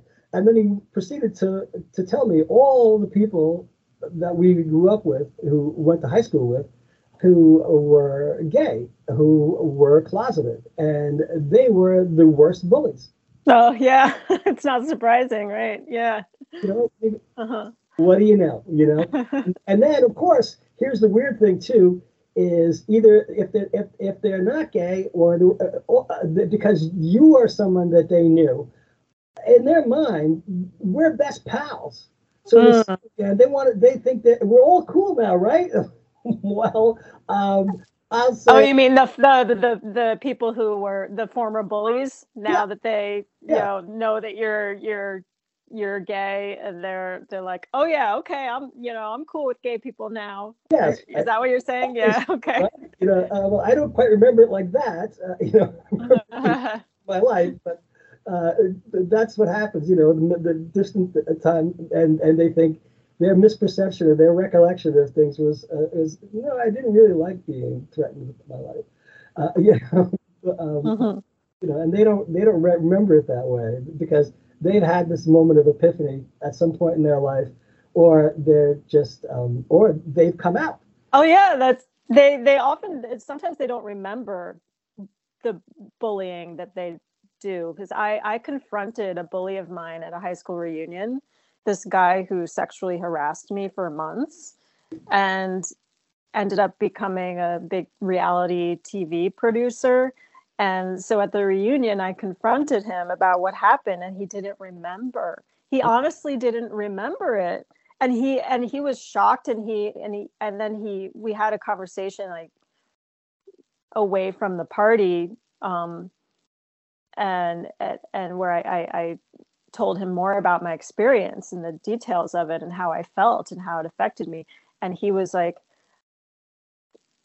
he was remorseful, like, and he felt awful that he didn't remember and that he did that. And it was, it was actually quite healing for me too. Yeah, yeah. Um, I've had that too, where uh, uh people have, um, uh, I, have uh, expressed uh, certain things and uh, I, I, I, you know, there's there's loads of stories uh, I could tell you about people who said, you know, they had relationships with other guys, and uh, when they were teenagers, and then uh, when they go back to their hometown, uh, the guy's married and has a family, and uh, not only uh, did they reject him out of hand, but you know, it was one of those things where. innocently, naively, thinking you can just look somebody up and go to their knock on their door, and being met cold and having the door slam in their face and Mm-mm. there's that, and then there's uh, the other thing where people who are, are uh, become much more socially aware, and uh, they uh, they are uh, they think because they think they're they're they're fine with themselves that nothing that happened in the past matters, and you know you know some kid is walking around with this giant boulder uh, on his back for years, mm. deal, and they don't they don't they never they don't remember it like it's like they blocked it out, right? Yeah. But I think the fact that yeah. But I, I think the fact that I, I shared this with him like really affected him because uh, he like I got a message from him like weeks later saying, I really feel bad about this. Is there anything I could do? And I was like, no, no, it was just enough to be able to talk to you about it. And yeah, I think I think uh, uh, that's for me that was thing. And I'm also at the age where um, life's too short, and uh, people who I had disagreements with who have come around, uh, I, I, you know, I, I forgive. Uh, I, I can't forget. Uh, but I, it, I don't. It's not as prominent as it was. Yeah, it doesn't have the the um, the charge or like it's like not weighing you down in the same yeah. way as it used to. Yeah, I get that. So, but you know, and, it's and it's just better for my own uh, well-being and my own mental health to, to not carry that around. Yeah. You know, you know, why would you do that? Why you, you you're the one carrying this? You're the one doing this. They they're walking around fine. Right, so, right, right. Yes, why should you do? Why should it shouldn't be? Uh, the onus should not be on you to mm-hmm. have something that you have an unresolved issue because someone was abusive to you or uh, you know push you to the corners. Yeah, you don't you, like you don't need to confront them necessarily in order to heal it with within yourself. Because yeah. they might they may not be capable of of um, hearing you or you know apologizing or whatever you might want from them. But you can you can like do that for yourself. Yeah. They're they're they're you've taken them by surprise and they have been unaware of this or they haven't dealt with it. And and, and if you do you're opening up a hornet's nest of their own sure sure so what do you want i don't want and it might it might end up being more like re-traumatizing if they react badly so it's sometimes it's better not not to confront certain people yeah, and I think also that's like yeah, and to some degree it's that Frank Sinatra thing. It's just that I just live your life the best you can, act as if nothing happened, and just keep going. Because uh, uh, uh if you were to give it, and you know, no one likes a crybaby, a baby, and, and if you carry this around, uh, me personally, I, am living with 30 years later after being gay bashed, and I'm still dealing with a tremendous amount of um, physical issues after that happened. I was gay bashed right outside of the spike too. Wow. Uh, and uh, uh, it, it's one of those things where uh, I'm not going to, first of all, I'm not going to complain and bring it up and make it a prominent aspect of my conversation with people, but I'm also just trying to be as nonchalant about it as uh, as my experience as possible because I don't want this to be a, a sticking point in in my uh, interactions with other people. I don't want it to be the one thing that people think of me about uh, of me as you know. Sure. So, you know, why would you do that? Because it, it reduces you to a caricaturization of yourself. And I, I, I, really would rather not that be. And, and also, I, I, just having um, this experience with so many gay people, as they have this, instead of just understanding that the resolution is to be living in a continuum. It's not going to be over. You know, this this thing you think you have closure. It's like you think you, you you know it's maybe five percent of what all the entire issue is. Uh. Is you're recognizing. So just it's going to come to you, and, and you don't want it to hit you like a ton of bricks at, at inopportune moments where all sure. Going to be paralyzed in, in a social or professional or any type of setting. Uh, that's not what you, you got to do. So you, you know you, you don't want to carry it around, but you also have to you have to live your life. You know, and yeah, you know you have to do that. So I think that's one of the things that uh, dealing with that this type of uh, um, uh, oppression, marginalization, uh, and a, a, trauma that you had with other people, it doesn't serve you in, any way to make to make this predominant.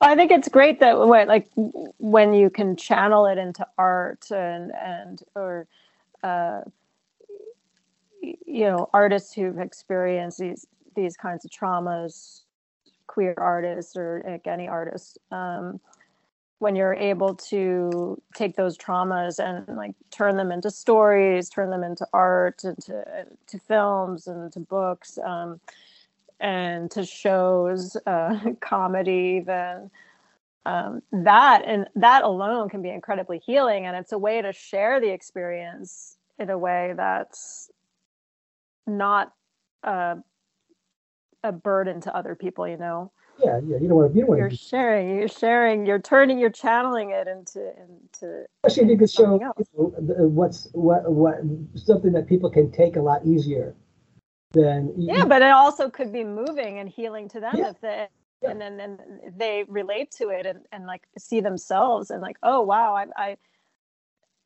that resonates with me because i've had a similar experience and and you know i i feel like connected to this to this artist to this film or to whatever it is yeah. Yeah, because you know the, the, the thing is for so many people is uh, they need someone to address this in a way that they can digest it and and and, and, and take it in uh, uh, that makes sense to them that crystallizes. It's it's it's, it's something that uh, they can deal with as opposed to being flooded with a whole load of um, emotion and uh, other issues that are corollary to this. If Sure. you start off giving people a, an idea, you know, that's beautiful part about comedy. It, you know, it crystallizes hmm the, the essence of something, and you get it. You know, hmm as soon as hmm you get it, and I, Mhm. that's that's what a lot of people try to do. And then you know using using your trauma as material for art that's a different thing Absolutely. Uh, uh, to find a way to channel your experience and and to do something that uh, other people can relate to, and you- you're you're, you're telling a great story.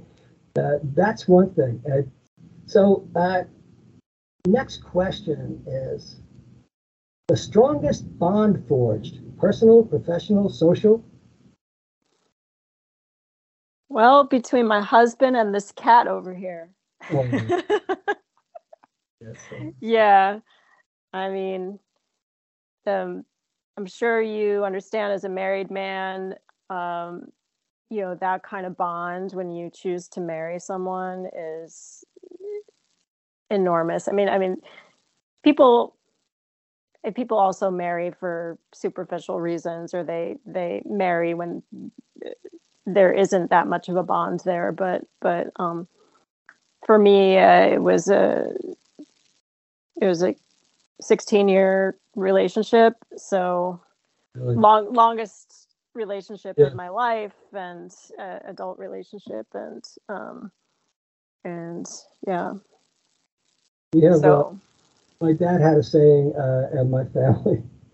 My that's he'd be he'd be uh, a hundred if he was alive this year. Uh, and he's every time any of my sisters got engaged, he told all my brothers-in-law, uh, "No backseas." And mm, we all believe in that. So oh, all six of us were married. Six, uh, I have three sisters, one just passed, and two brothers. We're all married, and uh, we are people who, uh, you know, we you're in it. Once you you know you're married. So you know, uh, for better for worse, or for whatever it is. Uh, yeah so them have uh, we all have uh, ups and downs, but uh, uh, the the experience of being committed to somebody I, I, in us, instilled in us. It's not, I'm not, I can't speak for everybody, you know, but because we know plenty of people. Uh, I, I, me personally, I could not believe um, when I came in, uh, when I first moved into the city, at a meeting, I was the only person who was not the child of divorce. You know, and uh, I think that's just something that, you know, uh, my, my friends that I grew up with, all of them, everybody's married, stays married. We've, they've been married, you know, for in excess of uh, uh, 35 years. And yeah It's just that we, just the way we, we grew up, how, how we just happen to have this, this thing. Well, there was a few divorces around us, you know, but it, for, for the most part, uh, uh, we grew up with parents that stayed with each other, and that was just the, the, thing. Is that you know, it was very functional marriage. yeah even though it's a common it's very common now it's still um, it's still traumatic for a child to experience divorce of their parents it's very like my husband had he experienced that i my parents are still married um but my husband i i i was his second marriage actually so it's it's um, sadly will be his second divorce, I guess. Um, but yeah, this this the whole it, it's more more than half, I think, more than half of marriages end in divorce. So it is kind of a miracle when they do succeed, and and not only because the people are just af- afraid to leave each other, but because they truly are happy together. Yeah, and uh, the thing that got me so was so much uh, was struck me so much. So, it, was a, such a common theme uh, was um, uh, not realizing how you place your parents on a pedestal, and then when when when when the they they're divorced, that kind of evaporates, and they they have a completely different disposition towards either or both of their parents than they had when they were together and uh, hmm. and say these things. It was I was so taken just by, by how could you say you know my father's a jerk or uh, uh, he kind of come around or uh, you know what he did to my mom or or you know people talking about uh, substance abuse issues or whatever it is. And they're very, very matter of fact about it. It's something that would, would never be brought up in, in, in a flat conversation uh, with, with me growing up and uh, uh, they're so used to this, they're so jaded, and uh, they get used to mm-hmm. this at a young age. So they have a completely different um, experience than I did, and I had, I guess, much more of a babe in the woods until, until I was, uh, you know, over thirty.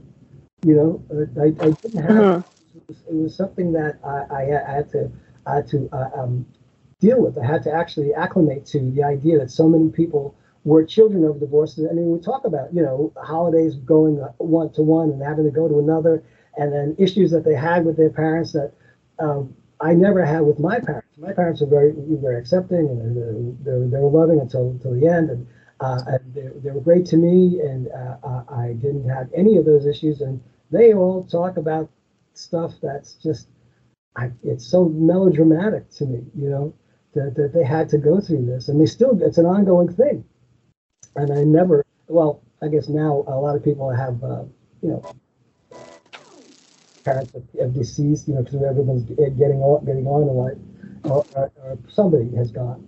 Uh, but uh, just the idea that the, you don't you don't view your parents in, in very traditional uh, uh, view that kids were brought up to, to think of, and uh, one of those things I just it just struck me so hard. I couldn't get over it, that they they were uh, uh, so dismissive of, their parents' new partner, or um, they didn't. Um, they knew far more about their parents' uh, parents' uh, foibles than uh, we knew until they got older.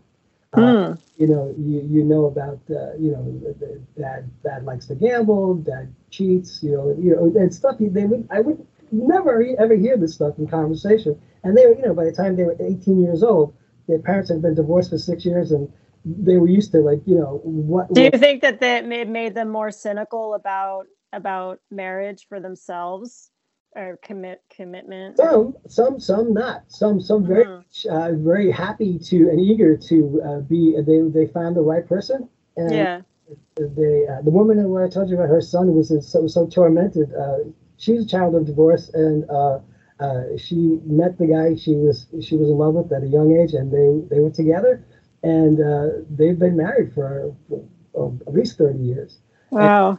And, and, they're very happy. And, and, and other, yeah. Uh, you know, uh, they had a very, uh, uh, you know, it's a matter of, um, uh, they are cynical, you know, they, they are, yeah. they are, they are difficult. It affects everyone differently. Yeah, absolutely. you, you know, so Next question is What is your quest? The thing you must do at one point in your life above all else? Yeah, above all else is to to to write all of the stories that I have in my head, at least that are in my head right now, that um, novels, um, other. I mean, I'm sure I'll have more ideas uh, when I'm older, but just to to manifest as many of them as possible while I'm on this earth.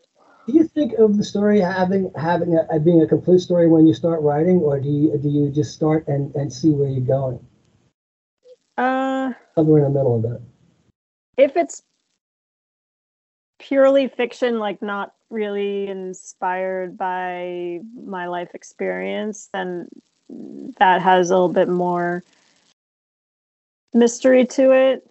Um, but I do tend to to write like my fiction is often inspired by life experience. And so i am able to see like the whole arc of the story but it's just more about how is it going to be structured or how will it be fictionalized?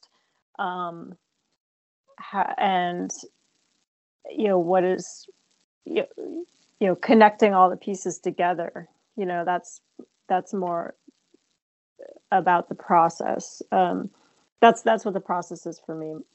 I thought you know i was thinking of that watching the different parts of, of the film uh, especially um, uh, when you were the characters were in the documentary setting and yeah. coming from uh, the parties and, and then going back to the personal life. And there's a juxtaposition there. And I, I was you know curious as to how you formulated the ideas to present this mm. and this because uh, I, I don't know if this came from uh, your experience yeah yeah so um, parallels between me and veronica are that so Veronica's a blogger, sex relationship blogger, writes about her experiences. I I did write a column, actually, which you mentioned at the beginning our, of our interview.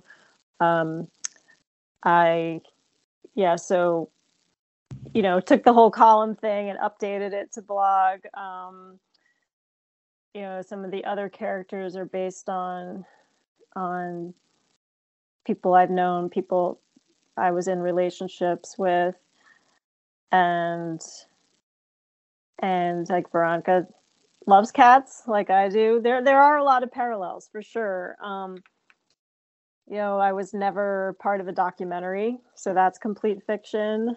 Um, although there was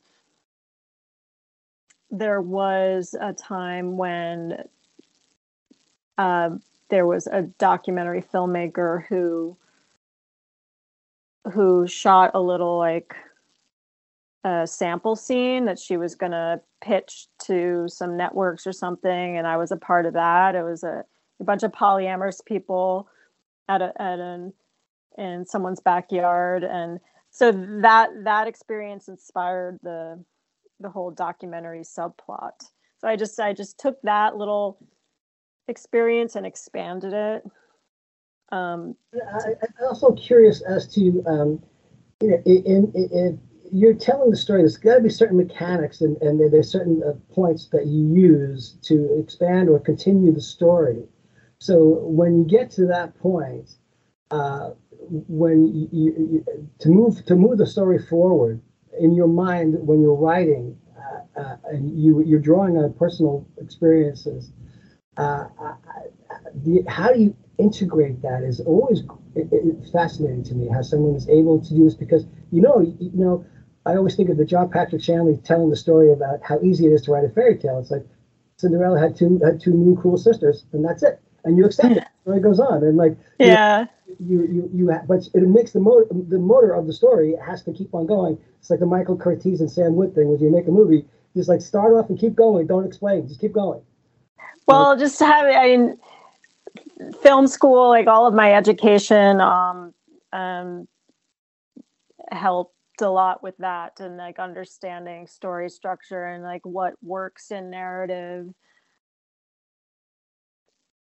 um, is not always realistic or or you know you, you have to take the truth from the reality and apply it to the narrative but when you know how things tend to play out in in in real life are not as um, compelling to watch um, on on screen. So it's like you know in terms of um,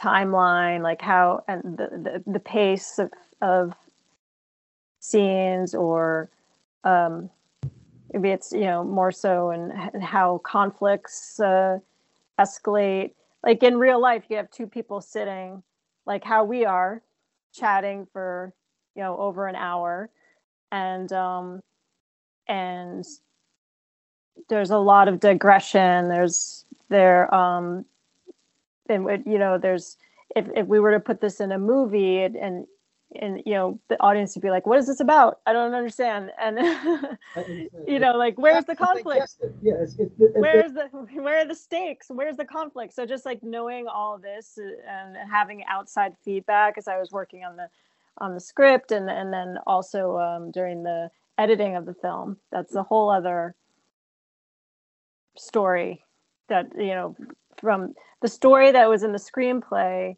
is not the same story that that you saw on the screen as there were changes made um, in the in the editing process. We actually had to shoot additional scenes after the initial production happened in 20 was it 2017 and then in 2018 we shot a whole other week of uh, a couple of new scenes some new scenes because we realized that there were some holes in the narrative that were not apparent uh, in the screenplay. And I, like, I always know. think that people don't have to know what's on your mind as long as you yeah. the story and the high points and the low points. It's like yeah. you have to know everything else, you know, you know, and, and, and but they do have to know how to follow the story. Yes, yes. Yeah, yeah, and you and you can you can you can leave out uh, a lot of the uh, what what led up to because you know everything is you know that's what jump cuts are for. like to, to go to the next thing, you know. Uh, uh, but you know, when a scene ends, a scene ends. You don't have to explain what happens between the, the end of the scene until until the next one. People are going to say either time has passed or uh, something has happened, and then when you go to the next scene, it, it, right. As long as the audience is able to make the connections, and and they won't be lost. Yes. So, um, so I want to keep it too much longer. I was going to go to get a few more questions. Is there anything you would change about A, yourself for A for you, or B for another? Um, yeah, I mean, I'm just working on um, just working on healing um, a lot of myself right now, and just things that have held me back in my life that have uh, affected my relationships and aspects of myself that um, need to be healed from you know old traumas and um, yeah and i my relationship to money um, but i don't think i don't think there's anything worth changing for another person. Um, I think that if someone else wants me to change something about myself, then that's not a person I want to be with. Um, unless it's like a, it's it's not like an aspect of me, but but more like a like a habit or something like that. I I would be willing to look at and see if I could uh, adjust it for the other person. Uh, like, for instance, I have the tendency to be late. And, um, but it's not, it's, you know, it's not,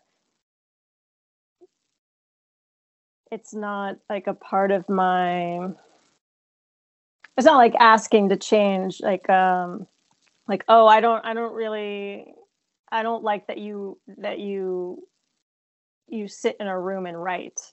I don't really want you to do that. No way, I wouldn't change that. Or I need you to give up your cats. No, I would not change that. Like things like that, no. Um, but if it's like, you know, I get it really bothers me um, when yeah when you, you're you're late to meet me or like we have to go somewhere together and you're always late. That was a problem in my marriage actually, and um, I tried. It's very hard to to break this habit. You know, it's a lot easier to arrive on time to virtual meetings because I don't have to, you know, get ready, get dressed, get my stuff together, and track the amount of time it takes to travel somewhere and all of that stuff. I I completely understand, uh, and I I'm unlikely to uh, change something inherent about me, uh, if there are things that are uh, an acquired habit that I I'm unaware of, or uh, I can do to improve the situation, and, and it's usually something you know I'm doing something irritating. or, or, I'm unconsciously unaware of, you know, I, I right. it's on something that, that really isn't really that important. And that maybe or I, like communication too. Like, you know, if I'm communicating in a way that's too aggressive or you know, that's not kind, you know, things like that. Yeah, I'm willing to change. Self awareness is self improvement. I think yeah, the things I could do, you know. Uh, but, uh, okay, so um, would you say you are more freewheeling or structured? More free will, more freewheeling in general, but but also, but I was I think I'm more structured than my husband because that was another conflict in our relationship he was too freewheeling, like just all over the place, scattered, and that that's really uh, we had a lot of conflict about that. Um, and so, like I'm freewheeling and in a lot of ways, and and I, I'd say in my attitudes, um, my openness toward relationships and sexuality, and uh, I love adventurous travel like being spontaneous um but you know it's like liberal politics um but in terms of my my daily life i'm more structured. Like i have my little routines you know? Yeah i uh, i i found out myself uh I never thought myself, but I, I used to refer to myself as the soul of practicality at, at a job I had because I discovered that I had uh, the ability to get a whole lot more accomplished uh, by having a routine that I would stick to. And uh, I never thought that that was really going to be something that I would uh, I would be in you know consciously in, you know employing. And even though I think of myself as somebody who prefers spontaneity, and uh, uh, I, and I do on, but also at the same time, you know, due to experiences, you know, once bitten, twice twice shy. That that happens in some some ways, you know. And uh, I, I, think that the uh, there's a balance. I wish I knew how to to strike, you know. So I tend to tend to be a little bit more, especially having cooked this for such a long time. You know, that's structure. Oh and, yeah. You know, you, you you know you know what you have to do in order for, to get something done and I, I also say in order to a lot because I, because it, people don't think that something they think a lot of people always think things take care of themselves. Like no, they don't. oh, the timing, the timing of, of cooking is very important. If you if you mess up the timing of the yeah. um, structure, then things get burned or they they preparation don't get cooked properly. Yeah. And you, you it, it's it's very analogous to construction work. It, you know, mm. just it's just you have to you're putting things together. But uh, that's something that I never ever thought of myself until much later uh, uh, in my life, and then it, it, it occurred to me that uh, I actually I thrive doing things structured, uh, even though I've I've had this you know spur of the moment type of thing. You know, in, in my mind, I am that person. I'm a free spirit. Yeah, yeah. You know, uh, so um, what is now this is the good one too because i've had this too. This has been this has been people have given me so many specific examples. Mm. what is the most grievous offense you have to deal with on a day-to-day basis from it's under your skin a rudeness sloppiness carelessness something you have no room for in your mental landscape the thing that irks you some someone not closing the door or repeatedly mispronouncing something stuff like that? That's such a great question. I i get really uh, annoyed with people who uh, who are on their phones, who talk on their phones in public places, like um, in trains or buses, in public transportation, uh, maybe in restaurants or cafes, but more like public transportation, where they're having a really loud business call or personal call, as if as if they're by themselves in the bathroom, you know, or in the in in their in their own home, just just uh, or in their office. No, they they make the public place their office, and they don't care how loud they are, how long the conversation is, and that really irks me. elevators is the one that gets. Yeah. Elevators was like we all have we're all in this meeting now. Oh, okay. you know.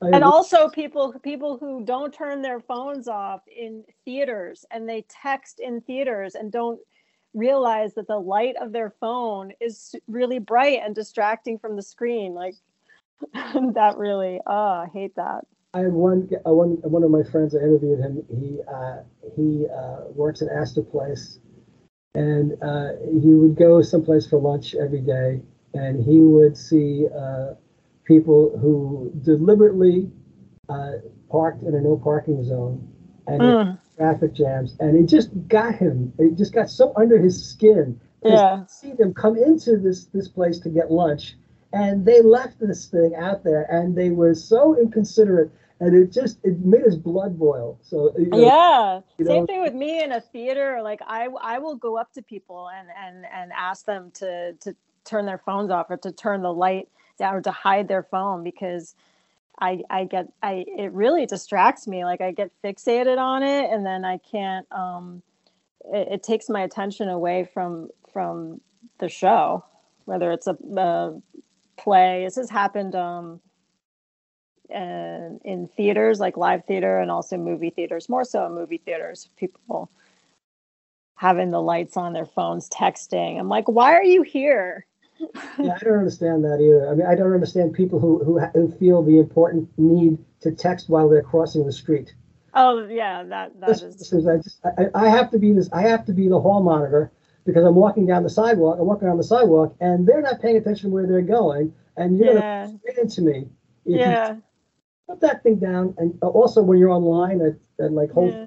Trader Joe's, it's like if you put that thing down, I don't know why you want to be here for longer. Just put yeah. Down, and we'll get out of here real, real fast. Yeah, yeah, yeah, yeah. Making this some sort of ordeal. So. so you know, that's that's something that there's always something that gets that bothers people. That's one of my things.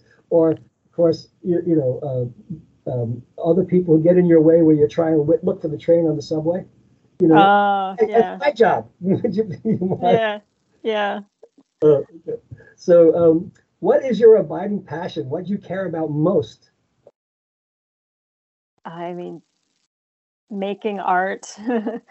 I think I think this is a theme um, with a lot of my answers. Is to fulfilling my purpose, which uh, I believe is is to um,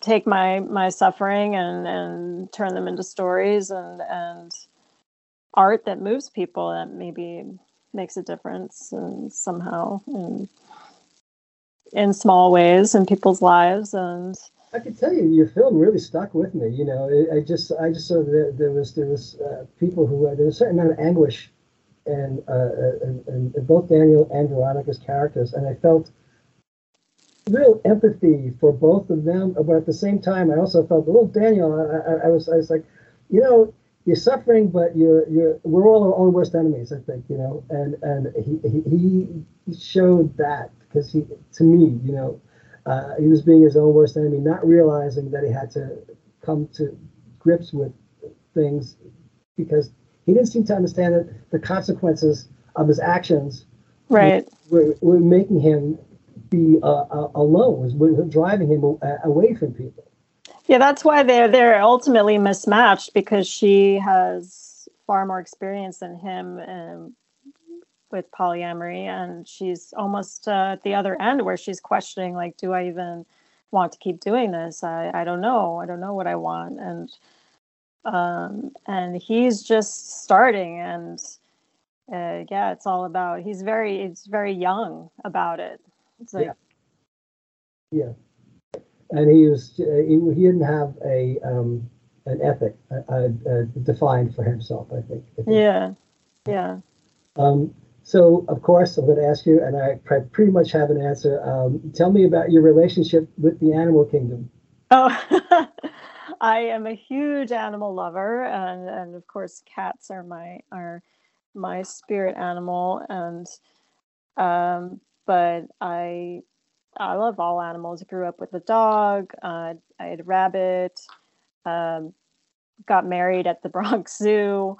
um, and traveled to um, Thailand, Africa, where I've seen elephants and lions, and I'm I'm going to uh, Kenya again uh, in in May. Um, so yeah, I, I, I love wild wildlife. I'm very interested in um, wildlife conservation and how you know climate change is affecting these animals and that are that may go extinct in her lifetime. It's so sad to me. I um, actually uh, I went to Fordham and I lived about uh, four or five blocks from the Bronx Zoo. And in those days, Tuesdays, Wednesdays, and Thursdays, the Bronx Zoo was free, and I used to go to the Bronx Zoo every Tuesday, Wednesday, and Thursday. Oh wow! Yeah, and I've been there over 200 times, and uh, I, I this friend with the, the elephant uh, that they were trying to to uh, stop, happy. I know her. Oh. And um, she used to come over to me because I would come up with a bag of chips and she would just ignore everybody else, come right over to me, and she would nod, and she, would, she was able to take the tip of her trunk and flip it into my my bag and suck out chips. Oh my gosh! So, and she every time she saw me, and she would let me pet her pet her trunk. And, wow. Yeah, and uh, I had hadn't been there in seven years, and I didn't realize. Just was so unconscious, and it was so immature. Came back. I came back. Well, she came right over to me again.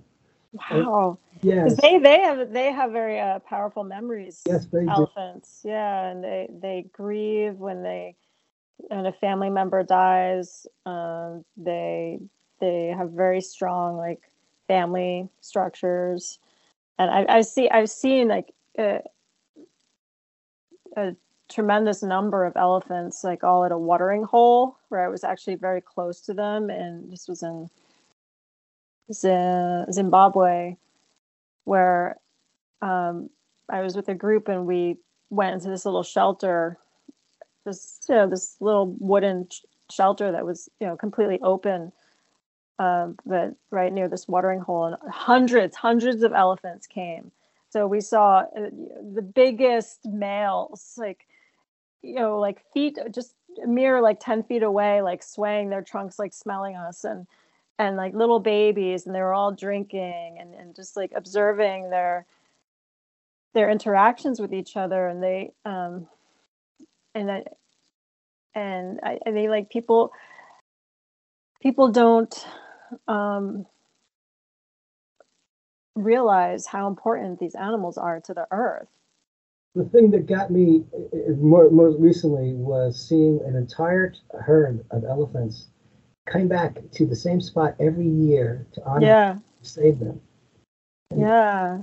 They, they, they would come back. And yeah. Yet, how do they know? How do they know right. come back every year? And how do they and, and it was just to honor this this guy who saved their lives. And, yeah. Wow, that's amazing.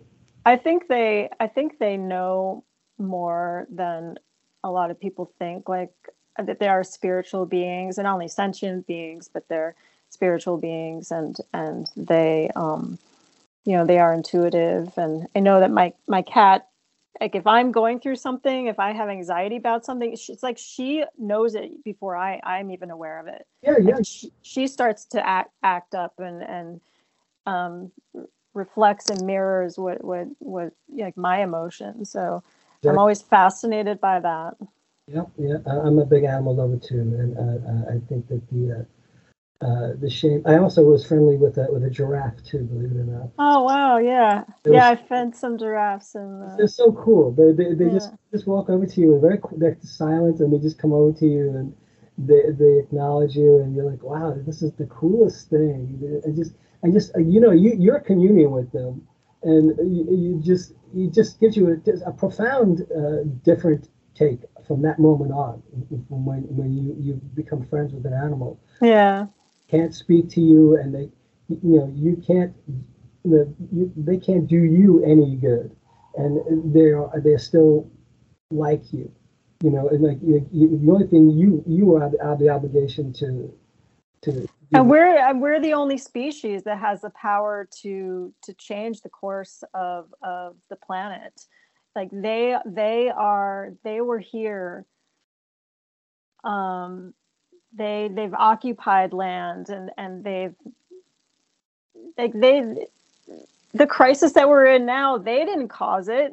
Humanity did. And then but we're the only ones that have the power to to alter that course. And they're like at our mercy. And that's just it's, i get depressed about this sometimes. No like all the koalas in, in australia. Yeah yeah. Burnt it, like you know the, you know it just so many it, it's it's just it just kills me to see them. And um the uh just just the cruel inhumanity to to yeah. inhumane. And uh, that just bothers me so much uh, about people. I don't understand how you could but then i can understand people you know you, you, that translates into how you treat other people you know? that's true. It's not it's not just about animals. Like it's it's it's a, it's a sign and how how a person treats an animal is a reflection on uh, what kind of human being they are and, and with human beings. If they can't if they can't do anything you know the best uh, judge of a character is how you treat people who can't help you. Yeah yeah sure sure. It's like if you if they if they if they are not in the position or able to do and you you can't get gain anything from them mm-hmm. that's that's it, how you treat them is is real uh, uh, mm-hmm. who you are to me uh, yes. And uh, I think that uh, the cruelty is unbelievable, but also uh, I still eat meat and I still have to uh, reconcile that. And, and, and, yeah, that's a tough one. Yeah, I've tried uh, veganism. It's, it's hard for me. I'm mostly vegetarian and um, pescatarian, but I, I, don't I don't eat uh, I eat poultry sometimes. Um, I'm very selective with that and avoid dairy, but I'm I'm not I'm not so strict that uh, I'm not a strict vegan, but yeah. kind of lean lean toward plants more. I, uh, I I used to throw uh, I uh, I had I used to have these these parties which I was pretty well known for uh, Christmas parties at, at work at, and when I worked at NBC. And uh, one year I did the first year the, the, the party was a real smashing success uh, I had just put out all the food, and I turned around and I saw all of these friends of mine who I worked with who were Hindu, and I saw a look on their face because, huh. and I was like, "Oh, you idiot!" Ah, uh, yeah. So that struck me like a lightning bolt, and then I, mm. Consciously made sure that I made vegetarian and vegan food. And just to have the option there, yeah when I, I would make uh, I, huge mounds of chili uh, uh, nachos for, for, people at one point, they they I, they, they I was made sure to ask, "You're making this again, right?" And I was flattering than, than to be asked by people who don't eat meat to, to make sure. And, I, and I, I did a whole load of things that were, uh, you know, stuff. It was easy. It's, it's, and it's actually more challenging, actually, you know, to to to, to come up with something and understand. Mm you know how to cook something. Uh, yeah. To prepare anyway. Yeah. So the last question is: uh, Is there anything that comes effortlessly, effortlessly to you, which is considered impressive to others? Hmm. I don't think this was one of my questions, but um, anything that comes effortlessly to me that's impressive to others? Uh, maybe like speaking French. oh, wow. my husband would love to talk, to you. He's been studying for the last four or five years. He loves it. He just loves uh-huh. it. Have a conversation. Also, having been in the restaurant business, we know a lot of people who are French and Belgian. So mm-hmm. Just he, just has conversations with them, and they're correcting him, or they're telling him he's very good, or you know, he, and he loves to speak French. So that, that's fantastic. Yeah, I um, I studied it and was studied in France, and I, I I became pretty fluent. I was fluent. I I still have a fluency, but uh, I've lost a lot of vocabulary because I I'm not speaking it. I'm not practicing it, but um, I'm still able to be fluent in, in um, when I do speak it and apparently, I mean, the French tell me that I have really good accent. So great. Uh, I was fluent in German at one point, and then I lost that altogether. You know, I, have had conversational German with a few people who are very kind. you know, they put up with. Mm-hmm. I, mean, I, I not, not nowhere near any any of that. So uh, that takes us to the end of, of, of the questions. And as at the before we go, is anything else you'd like to add? Um, just that my film is available to watch on multiple VOD platforms. So um, please check it out. Um, you can go to lustlifelove.com and there, there are links there that will take you to the platforms where you can rent or buy the film. And um, also on, uh, you can follow me on social media at the underscore Stephanie Sellars on Instagram and uh, Lust Life Love movie on Facebook and um, uh, Stephanie Sellars on Facebook as well. And yeah, so thanks for having me on on the show. It was a it was a delight. So many great questions that that um, you know turned into very interesting. Uh, you know, like oh, the, these questions just you never know where they're going to take you, right? just well, thank you very much. I'm very flattered. And uh, once again, thank you. and I'm going to close as I always do. Uh, thanks for listening, everyone. See you next time. And as the kiddies say, peace out.